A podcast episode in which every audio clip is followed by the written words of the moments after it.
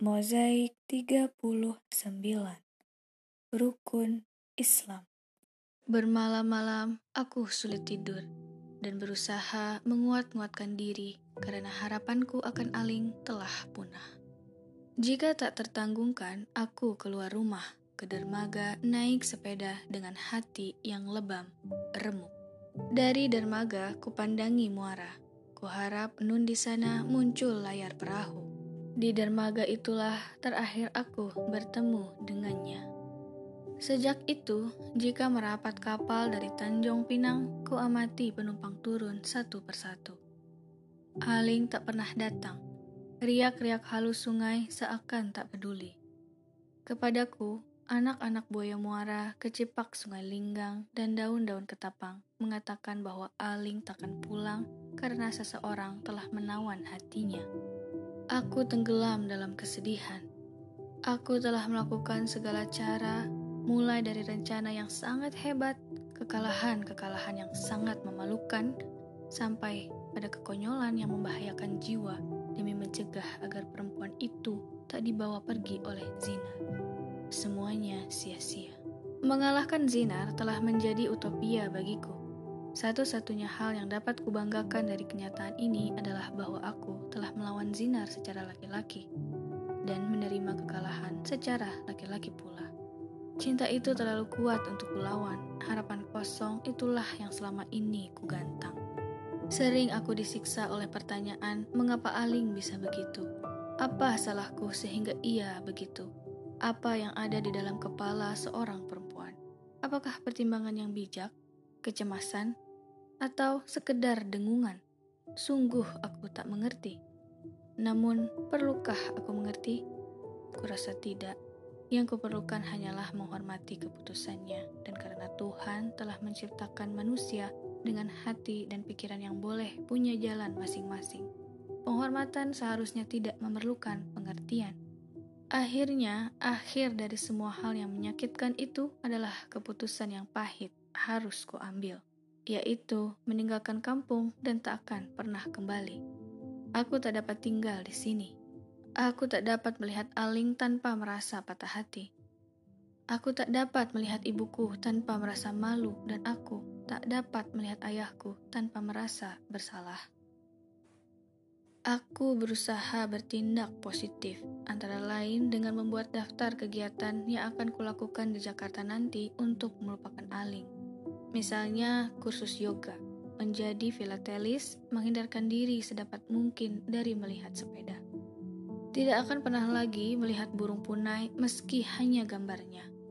Berhenti mendengarkan lagu dangdut terutama yang berjudul Hidup di Antara Dua Cinta dan menjadi vegetarian. Namun, setiap melihat daftar itu, dadaku penuh dan aku disergap sepi. Meski cinta itu telah karam dan tekadku untuk berangkat sudah bulat seperti pelampung pukat, tak dapat kubujuk diri sendiri agar berhenti memikirkan perempuan Tionghoa itu.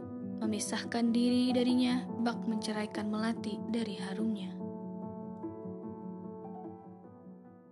Berat rasanya berkemas-kemas lagi untuk ke Jakarta. Sebenarnya, sejak ku dengar kabar Zinar akan melamar Aling, aku telah menyiapkan diri untuk kemungkinan terburuk. Namun ternyata jika seseorang hanya memikirkan seseorang bertahun-tahun dan waktu ke waktu mengisi hatinya sendiri dengan cinta hanya untuk orang itu saja, maka saat orang itu pergi, kehilangan menjelma menjadi sakit yang tak tertanggungkan, menggeletar sepanjang waktu. Saat berkemas, kutemukan buku puisiku waktu SD dulu Aku takjub melihat banyak puisi yang pernah kutulis, tapi tak berani kuberikan pada Aling. Puisi-puisi tentang komedi putar tempat kami sering berjumpa, tentang naik sepeda ke danau-danau, tentang bunga trompet, tentang musim hujan. Aku terlena di dalam kata yang saling bertaut, di dalam ungkapan rindu yang sambut menyambut, di dalam ujung kalimat nan berima-rima, tersembunyi dahsyatnya tenaga cinta pertama. Kemudian pikiranku terlempar ke masa lalu saat kulihat paras-paras kuku aling untuk pertama kalinya di toko kelontong itu dan aku jatuh cinta.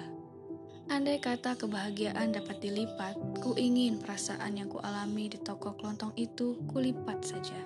Lalu ku masukkan ke dalam saku, kan ku bawa ke mana pun aku pergi. Dan andai kata kesedihan karena putus cinta dapat dibasuh air hujan, aku mau berdiri di bawah hujan dan halilintar sepuluh musim sekalipun. Makin dalam ku bongkar kertas-kertas lama, kian memesona penemuanku. Kubuka ikatan setumpuk kertas dan terkejut melihat berlembar-lembar kertas berisi tulisan tanganku ketika masih kelas 4 SD. Aling, hari ini aku belajar menyanyikan lagu Rukun Islam. Apakah kau bisa menyanyikan lagu Rukun Islam? Tampak coretan di sana-sini, seakan berkali-kali salah dan susah payah diperbaiki. Lalu ada pula tulisan tangan orang lain. Tulisan itu isinya sama, namun sangat susah dibaca karena buruk sekali lebih buruk dari tulisan tanganku yang hanya selalu dapat nilai 6 untuk mata pelajaran menulis rangkai indah. Pada kertas-kertas itu tampak tulisan tangan yang buruk itu selalu diikuti tulisan tanganku. Nyata benar aku telah mencontoh tulisan orang lain itu. Apa yang terjadi antara aku dan Aling waktu itu? Aku berpikir keras. Kulihat catatan bulan di salah satu kertas. Agustus. Aku terhenyak karena sadar bahwa berpuluh tulisan itu adalah aku berlatih membuka pembicaraan jika bertemu dengan Aling pada acara sembah yang rebut bulan Agustus itu. Tulisan yang buruk satunya itu tak lain tulisan M. Nur. Karena aku gugup akan bertemu Aling, M. Nur menyarankan agar aku bercerita soal lagu rukun Islam dan dilatih dengan cara menulisnya berpuluh-puluh kali. Sesungguhnya kalimat itu amat konyol. Mana mungkin Aling, orang Tionghoa tulen dan beragama Konghucu akan belajar menyanyikan lagu rukun Islam.